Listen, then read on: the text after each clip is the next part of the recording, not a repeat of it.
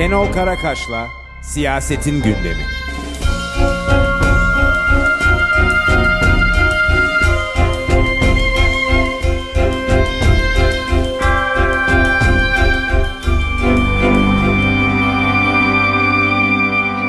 Şubat devriminin şöyle bir can alıcı önemi var bugün açısından.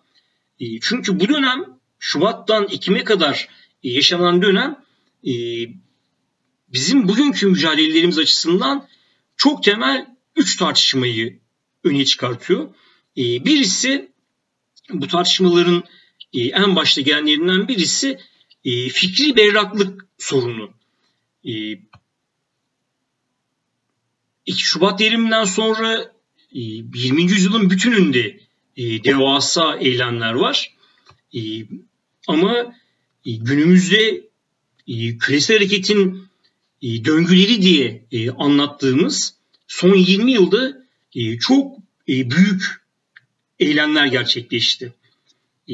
Sadece pandemi döneminde ara veren 2019 yılının eylemlerine baktığımızda bile görebiliyoruz. Sudan'da, Cezayir'de, Lübnan'da, Irak'ta, İspanya'da, Hong Kong'da, Amerika'da, Hindistan'da çok büyük eylemler gerçekleşti. Sadece genç aktivist Greta'nın ısrarlı çağrılarının bir aşamasında 2019 yılının Eylül ayında 7 milyon kişi sokağa çıktı. Hindistan'da 250 milyon kişi genel grev yapabiliyor. Bunlar çok büyük eylemler. Dolayısıyla bu büyük eylemlerin içinde yer alan aktivistlerin Lenin'e bir öcü gibi bakmasına son verecek bir tartışma yapmak zorundayız. Çünkü bu açıdan büyük kitle eylemlerinin, ezilen halkların özgürlük mücadelesinden işçi sınıfının genel grevine, kadınların ezilmesinden LGBT artıların hakları için verilen mücadeleye ya da ABD'de bugün olduğu gibi ırkçılığa karşı mücadele eden iklim aktivistlerinin tüm gezegenin kurtuluşu için verdiği mücadeleye kadar bütün bu eylemlerin içerisinde yer alan aktivistlerin en çok ihtiyaç duyacağı şey fikri berraklık çünkü. 1917 Şubat devriminden Ekim devrimine kadar olan sürede fikri berraklığa sahip olan, yani koşullar nasıl değişirse değişsin, bütün bu değişimin içerisinde işçi sınıfının çıkarlarını merkezine alan, işçi sınıfının çıkarları için gelişmeleri değerlendiren ve her bir süreci, her bir değişimi, her bir çelişkiyi, işçi sınıfının her düzeydeki birliğini bir milimetre bile inşa etmek için ele alan bir gelenek olarak Lenin'in geleneği bugünkü aktivistlere muazzam bir miras sunuyor.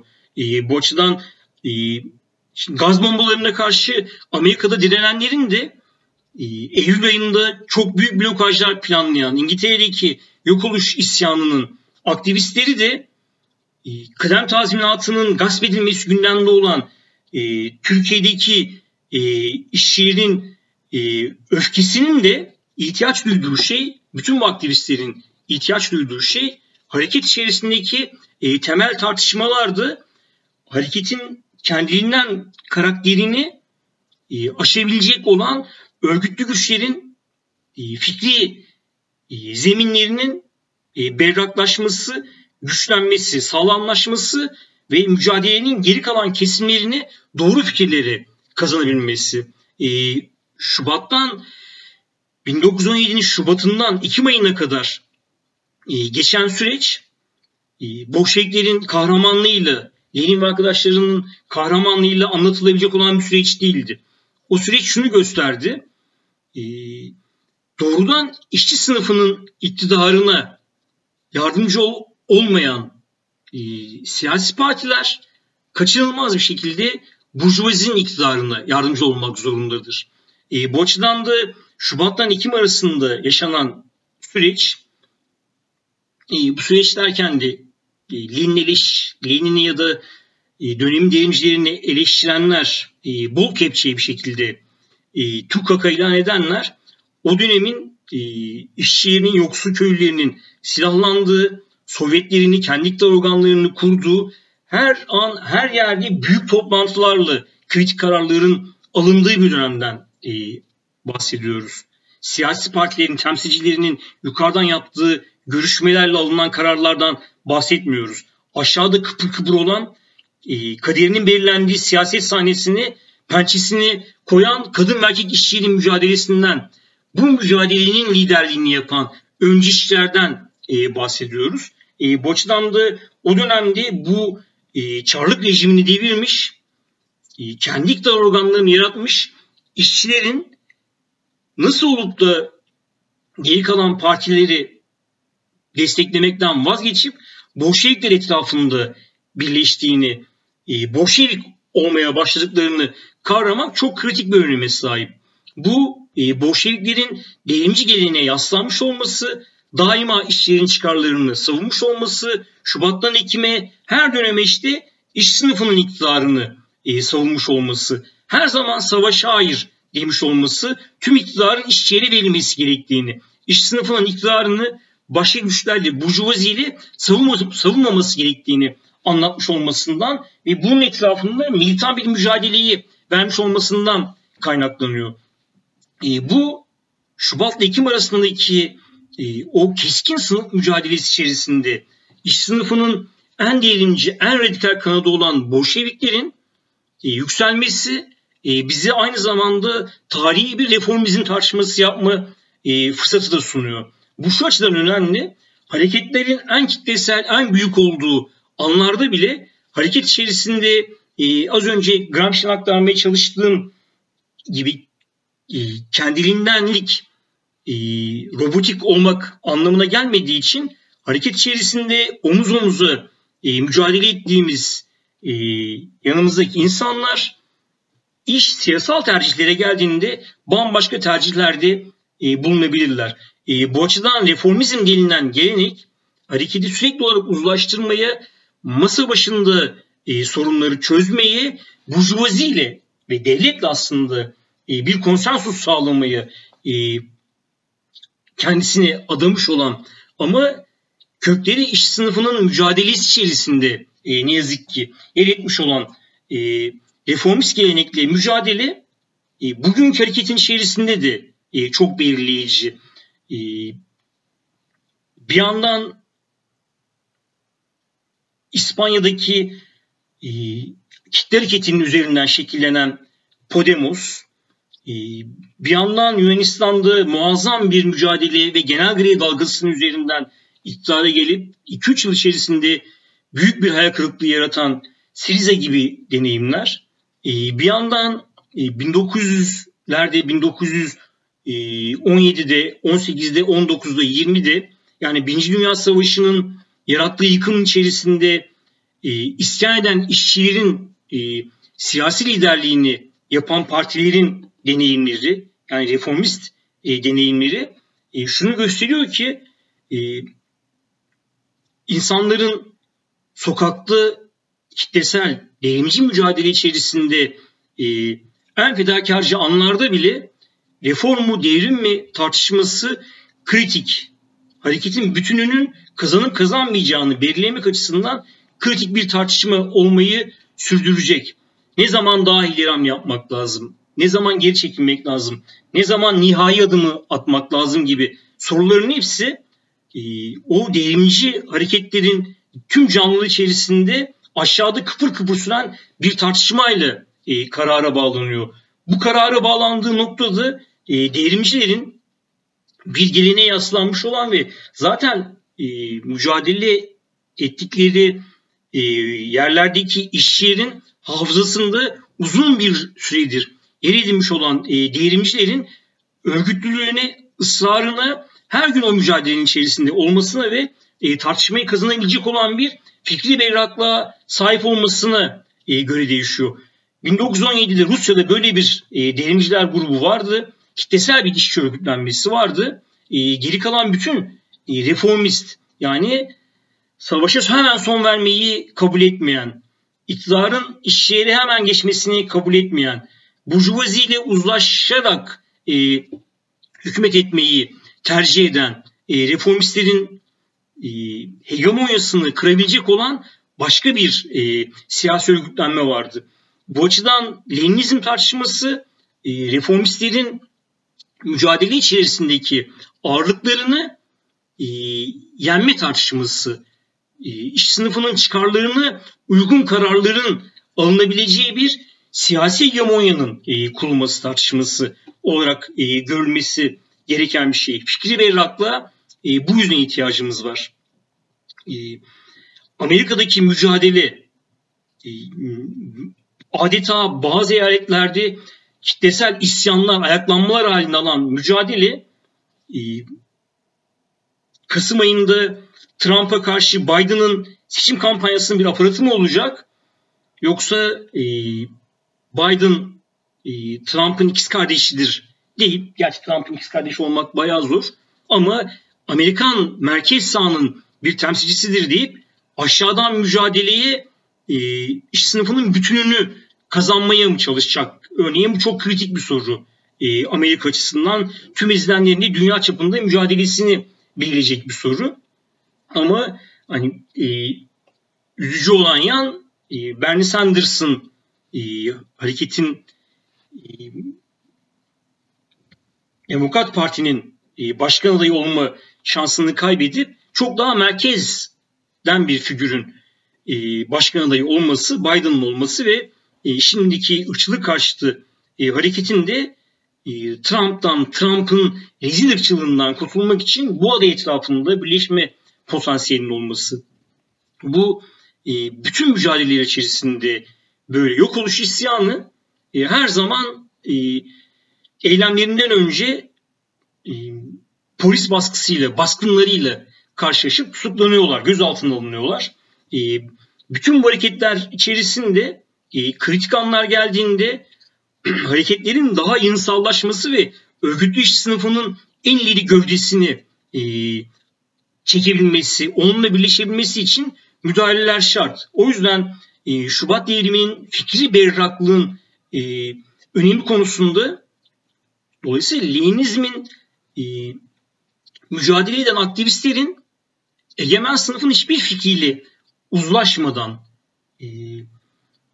egemen sınıfın en saldırgan fikirlerini hiçbir taviz vermeden daima iş sınıfının fikirlerini nasıl savunabileceğine ilişkin bir kılavuz olarak çok ciddi bir önemi var. Bu tartışmanın bir başka yanı ise devlet tartışması.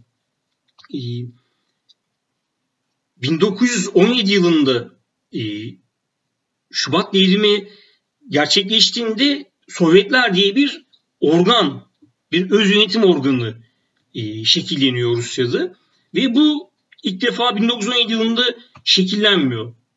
İlk kez 1905 devriminde şekilleniyor. Hiç beklenmedik bir şey bu örgütlenme. O dönemki partili unsurların hiçbirisi böyle bir örgütlenmenin inşa edilmesini beklemiyorlar. O yüzden de Bolşevik Partisi böyle bir örgütlenmeyi çok doğru bulmuyor ve Sovyetlerin Bolşevik Partisi'ne katılmasının önemli olduğunu tartışıyorlar. Lenin ise bu tartışmada bütün dönemin devrimcilerinden çok farklı bir rol alıyor.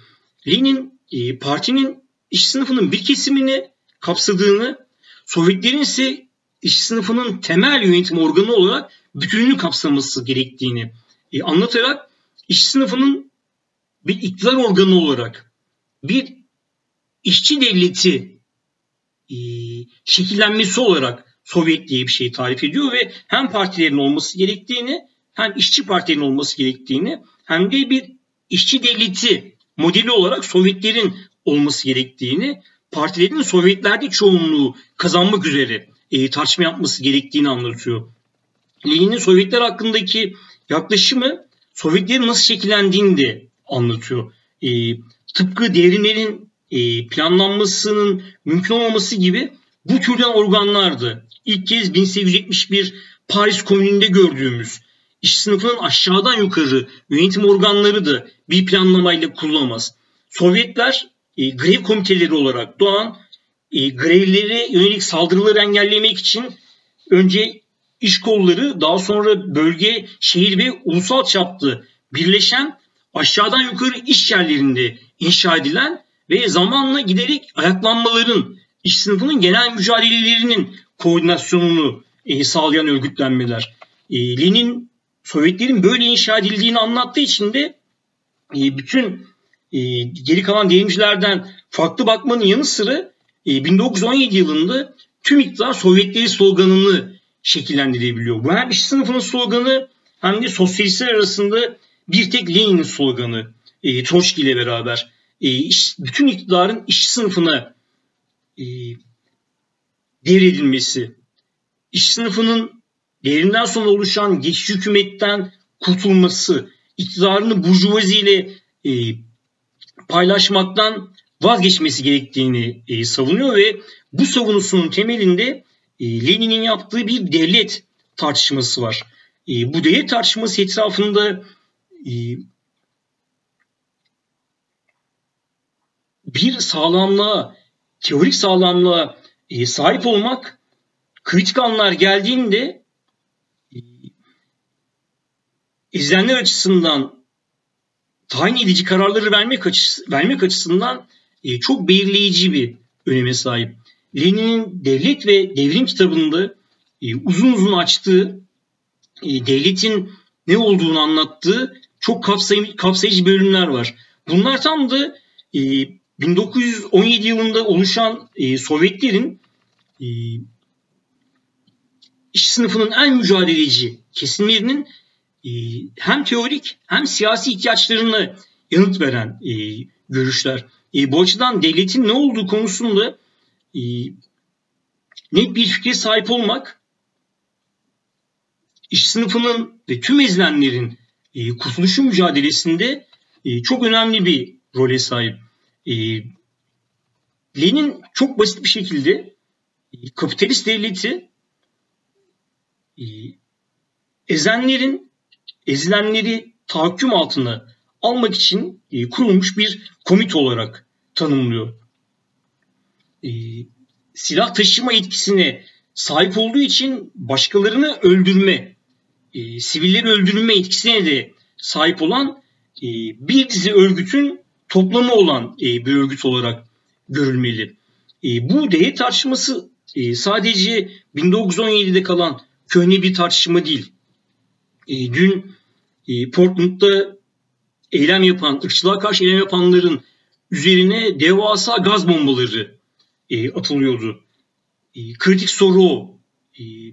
Ne yapacaklar mevcut devleti? Bu devlet mekanizmasının, bu şiddet mekanizmasıyla ne yapılacak? Bu şiddet mekanizması neyi gizliyor ve neyi garanti altına almaya çalışıyor? Bu şiddet mekanizması neden her zaman yoksulların üzerinde güç gösterisi yapıyormuş gibi? Bu tartışma defalarca gündeme gelen bir tartışma. 1999'da Seattle'da Dünya Ticaret Örgütü'nün toplantısı sırasında muazzam bir antikapitalist eylemler silsilesi yaşandı. Ve bu eylemler çok büyük bir polis şiddetiyle karşı karşıya kaldılar. Ya da 2011 yılında Arap Baharı.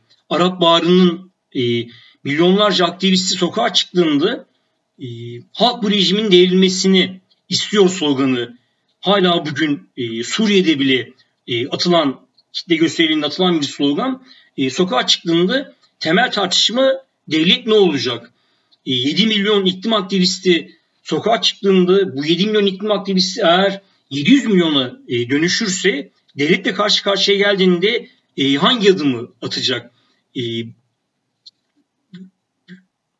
2019 yılının 15 Mart'ında 123 ülkede 1 milyondan fazla öğrenci iklim mücadelesi için sokağa çıkmıştı. Bu mücadelenin başka bir öğesi olan yok oluş isyan aktivistleri blokaj eylemlerine girdiğinde devletle karşı karşıya kalıyorlar. Azınlığın çoğunluğu sömürmesinin mekanizması olarak karma karışık, yani birden çok örgütün bir toplamı olan devlet bir dizi uzmanlık alanıyla işleyen bir mekanizmadır aynı zamanda. Bu açıdan da bu gelenekselleşen özellikle şiddet ve şiddete karşı çıkanların hapsedilmesi çerçevesinde gelenekselleşen bir bürokratik aygıt olarak devamlılığı olan, uzmanlığa bağlı bir devamlılığı olan devlet aygıtlanması, biz biliyoruz ki Marx ve Engels'ten beri özellikle Paris Komünü'nden sonra çıkartılan derslerden işçi sınıfı açısından, işçi sınıfı tarafından, ezilenler tarafından aynen devralınmakla yetinilemez. Şu parti gitsin ama aynı devlet mekanizmasına bu parti gelsin denilerek atılacak adımlar yaratacağı çelişkiler açısından bütün bu mücadeleye bazı olanaklar sunabilir. Ama işçi sınıfı kapitalist devlet aygıtını devralıp aynı şekilde sürdüremez. İşçi sınıfının yani büyük çoğunluğa şiddet uygulayan bir mekanizmayı büyük çoğunluk kendi lehine kullanma şansına sahip değildir. O mekanizma bütün hücrelerine kadar çoğunluğa karşı, yoksullara karşı, mülksüz yığınlara karşı, özgürlüğünü isteyenlere karşı örgütlenmiş yapılardır. Bu devlet tartışması bir devrim tartışmasıyla beraber özellikle mücadelenin çok büyüdüğü anlarda beraber sürdürülüyor. Bu tartışmanın sürdürücüsü olan devrimci kanadın hareket içerisinde küçük olmasının hangi bedelleri ödettiğini Mısır'da gördük. Mısır'da 18 günde bir diktatörü deviren mücadele birkaç sene içerisinde bir askeri darbeyle karşılaşmak zorunda kaldı.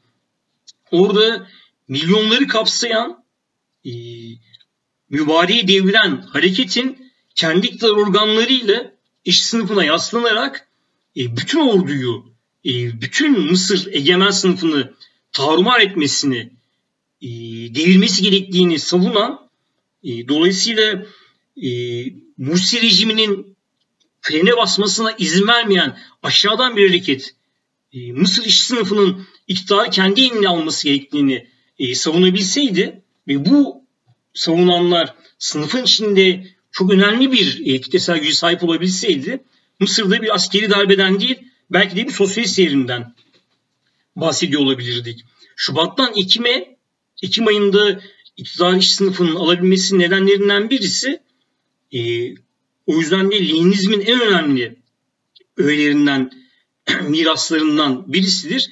Devlet konusunda var olan mevcut kapitalist devlet aygıtının ezilenler lehine kullanılması mümkün değildir. Dağıtılması ve yerine işçi sınıfına yaslanan, işçi sınıfının tüm ezilenlerin siyasal olarak ifade edilebileceği platformlar kurması anlamına gelen işçi devletlerinin, işçi demokrasilerinin kurulması gerekir. Bu Leninizm'den çıkartacağımız en önemli derslerden birisi. Bu Lenin eleştirmenlerinde şöyle bir yan var. Çünkü sanki 1917 yılında her devrim sırasında da böyle bir tartışma yaşanıyor. Sanki 1917 yılında işçi sınıfı iktidarı almasaydı, Ekim ayında bir Bolşevik devrim, Bolşeviklerin liderlik ettiği kitlesel bir işçi devrimi, burası çok önemli, kitlesel bir işçi devrimi, bir parti darbesi değil, yukarıdan aşağı bir müdahale değil. Sovyet denilen yüz binlerce işçinin içinde örgütlendiği, örgütlenmenin yaptığı devrim olmasaydı, tipik kurucu meclis kurulup bir burjuva parlamentosu kurulsaydı, ama Bolşevikler böyle bir olasılığı mahvettiler diye bir eğilim var. Bu eğilim baştan sonra gerçek dışı bir şekilde Rus devrimi yorumlamak anlamına geliyor. Bu türden görüşler, yani Lenin diktatörel eğilimlere sahip olduğu için Ekim ayında iktidarın alınması için çok hırslandı gibi görüşler şu açıdan çok yanlış. Lenin iktidarın alınmasından 1,5 ay önce Ağustos ayında Kornilov adlı generalin yaptığı askeri darbe girişiminden haberleri yok. Ekim ayında gündemde olan bir işçi iktidarı ya da bir burjuva parlamenter sistem tartışması değildi. Ekim ayında gündemde olan ya çok kanlı bir karşı devrim, daha sonra faşistlerin de özeneceği kara gömlekliler, Yahudiler ve tüm ezilenlerle ilgili pogromlar, linçler düşünenlerin, Kornilov gibi darbecilerin liderliğindeki iktidarı ve tüm özgürlüklerin gasp edilmesi ya da bir işçi iktidarı olacaktı. Arasında yer kalmamıştı. Bu açıdan bugünkü bütün tartışmalarda sanki 80 tane zar atma şansı vardı da Lenin diktatöryel eğilimlere sahip olduğu için tüm miktar Sovyetleri slogan etrafında bir Bolşevik darbesi yapıldı tartışmalarını bütün öğeliyle gerçek dışı olduğu, affedersiniz ama kuyruklu bir yalan olduğu için karşı çıkmak lazım. Şubat'tan Ekim'e Rus devrim tarihinin her bir günü yüz binlerce işçinin kendi kaderini belirlemek için sokaklarda olduğu, silahlandığı, kendi örgütlerini kurduğu, kendi tartışmalarını yaptığı, kendi kaderini kendisinin belirlediği kitlesel bir eylemler dönemiydi. O açıdan da bir iki tane parti liderinin dediklerinin ciddiye alınmasının tek yolu büyük yığınların talepleriyle örtüşüp örtüşmediğinin test edilmesiydi.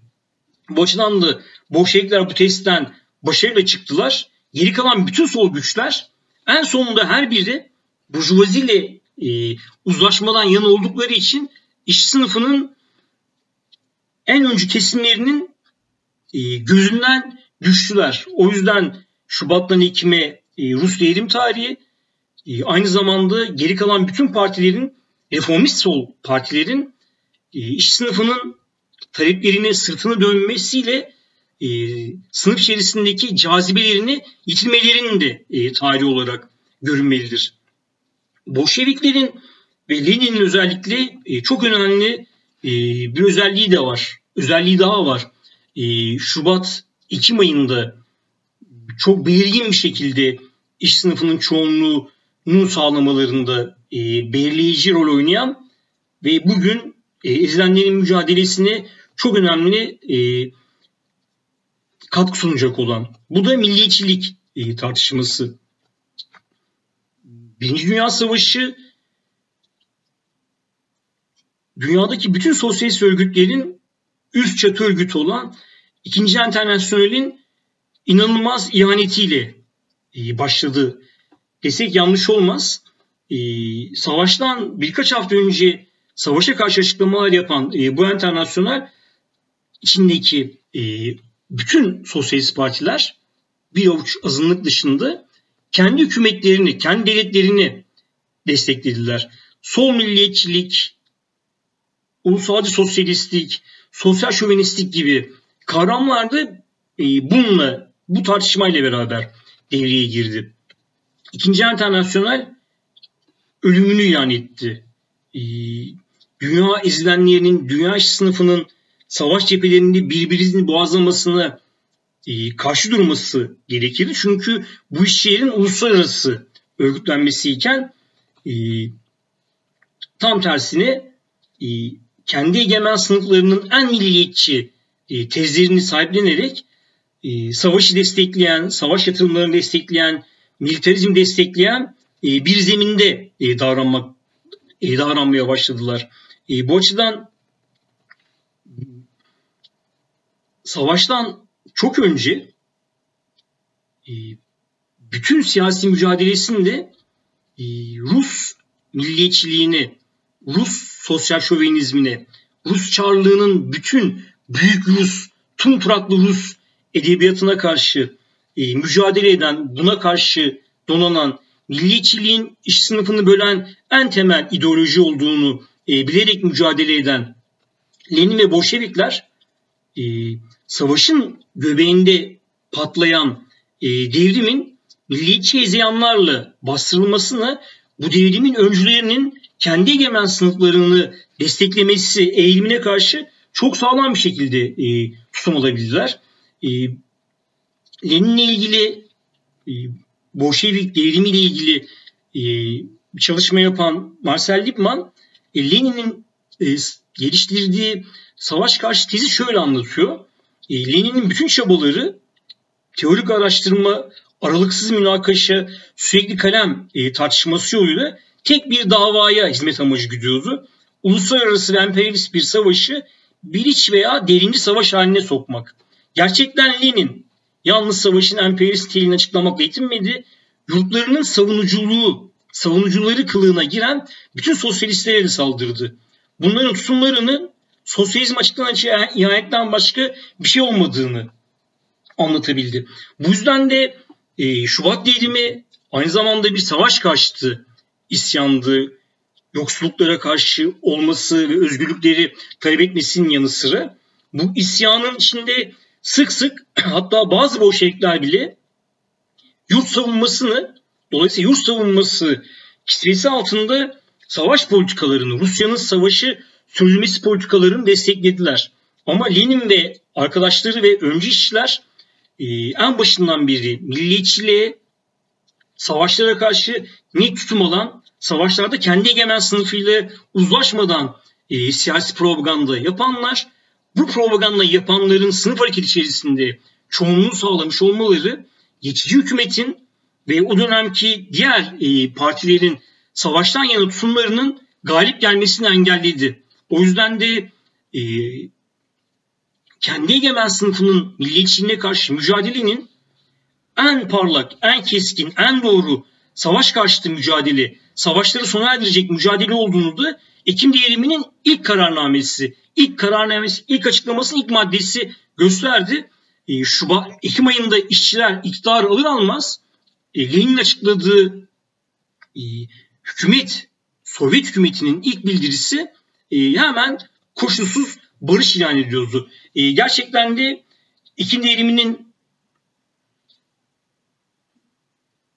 barıştan yana tutumu Birinci Dünya Savaşı'nın sonlanmasının temel nedenidir.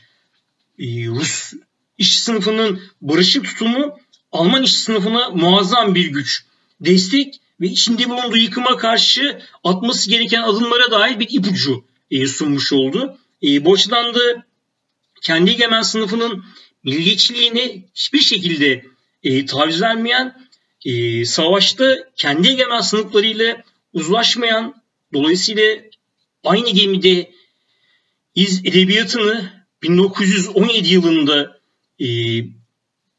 çöp tenekesine yollayan Lenin ve arkadaşları, Bolşevikler, Rus işçileri bugünün dünyası açısından milliyetçiliğin, ırkçılığın, otoriter siyasi liderliklerle beraber yeniden gündeme geldiği ırkçı cinayetlerin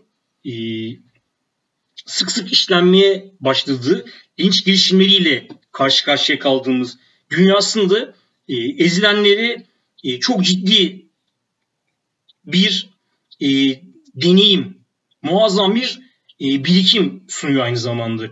O yüzden Bolşeviklerin deneyiminden ders çıkartmak, Bolşeviklerden öğrenmek, bugünkü işçi mücadelelerinin çok temel sorunlarını hangi bakış açısıyla yanıt verebileceğimiz konusunda bizlere yardımcı olabilecek olan en temel işlerden birisi.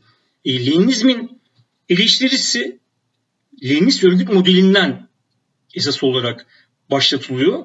Buna ilişkin tartışmada söylenecek olan tek şey 1920'lerin ortasından itibaren senin ve eski çarlık bürokratlarının hep beraber oluşturduğu o örgütlenmenin Bolşevik Partisi ile Lenin'in savunduğu örgütlenme anlayışıyla hiçbir ilgisi yok. Anlatılanların ve iddiaların tam tersine siyasi partiler tarihinin içinde görülen en demokratik parti Bolşevik Parti'dir. Bu ilk bakışta anlaşılır gibi gelmiyor. Çünkü öyle bir efsane var ki tek adam iktidarıymış gibi o kadar çok anlatılıyor ki Lenin'in başından çıkan bütün fikirler tartışmasız kararnamelermiş gibi o kadar işleniyor ki ve böyle bir önyargı öylesine genel geçer bir doğru haline gelmiş durumda ki Lenin'in neredeyse bütün parti tarihinin kendi partisi içerisinde azınlık kalmasının tarihi olduğu görülmüyor.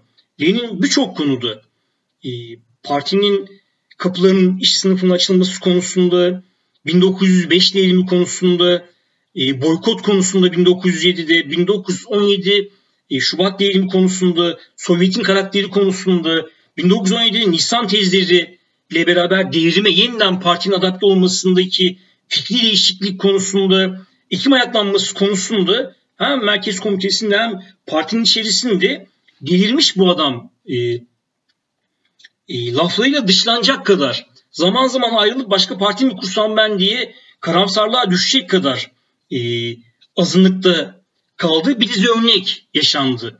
Bunlar sanki yokmuş gibi Lenin azınlıktan parti içerisinde çoğunluğa tartışmalar, konferans süreçleriyle bu çoğunluğu kazanmıyormuş gibi aktivistlerin örgütlenmelerinin niteliği, içeriği konusunda hiçbir bilgiye sahip değilmiş gibi bu iddiayı öne sürenler bunu bir teviye dile getiriyorlar. Bu açıdan Stalinizmin sorumlusu Bolşevik Partisi'nin örgütlenme modeli değildi. Zaten böyle bir model yoktu. Lenin'in bir örgütlenme modeli yoktu. Lenin öncü işçilerin bir yere geleceği, sürekli tartışacağı, bilimsel temelde egemen sınıfın fikirlerine karşı her gün köstebek gibi mücadele edecek olan ve büyük ayaklanma anlarında sınıfın büyük çoğunluğunu kazanmak için öncüleri içerisinde, öncü işçiler arasında azımsanmayacak bir kitleye ulaşması gerektiğini savunan bir örgütlenme anlayışına sahipti. Lenin'in örgütlenme anlayışı, örgütlenme taktiklerinin siyasal gelişmeleri tabi olduğu bir tarih sunuyor bize. Yoksa bazı zamanında Roza Lüksemburg ve Troçki'nin de sandığı gibi örgütlenme kalıpları, yukarıdan aşağı bir örgütlenme silsilesi, zinciri, hiyerarşisi inşa etme derdinde olmadığı çok açık Lenin'in. Bu açıdan Stalinist partinin, Stalinist bürokrasinin o donuk hiyerarşisinin sorumlusunun Bolşevik Partisi olduğu, onun örgütlenme modeli olduğu, parti kitlesi yerine, parti merkezi yerine partinin liderini koyduğu yönündeki bütün iddialar bir tarih dışı, ikincisi gerçek dışıdır. Çünkü Bolşevik Partisi tarihi böyle bir süreçle tanımlanması mümkün olmayan çoğulcu, özgürlükçü, derince bir parti. Sınıf hareketinden öğrenen bir parti tarihi sunar. Bu açıdan Leninizm tartışması yaparken bugünkü mücadelelerin aktivistlerinin herkesten daha çok deneyimini kavramak zorunda olduğu devrimcilerin en başında Lenin'in geldiğini anlatmamız gerekiyor. Bu türden bütün hurafeler bugün yok oluş isyan aktivistlerinin, gelecek için cumalar aktivistlerinin, genel greve çıkan işçilerinin, Amerika'da ırkçılığa karşı direnenlerin, bütün dünyada tacize, tecavüze, kadınların ezilmesine karşı mücadele eden kadınların, kendi özgürlüğü için direnen, ezilen halkların, aktivistlerinin en önde duranlarının silahsız kalmasına neden oluyor. Çünkü tam da böyle bir dünyada bütün aktivistlerin egemen sınıflara karşı nihai mücadeleyi nasıl kazanabileceğini öğrenmek için, mütevazi bir şekilde söylemek gerekirse, en azından bazı dersler alabileceği sosyalist devrimcilerin başında Lenin ve arkadaşları, Bolşevikler, Rus işçi sınıfının öncüleri gelir. Teşekkürler.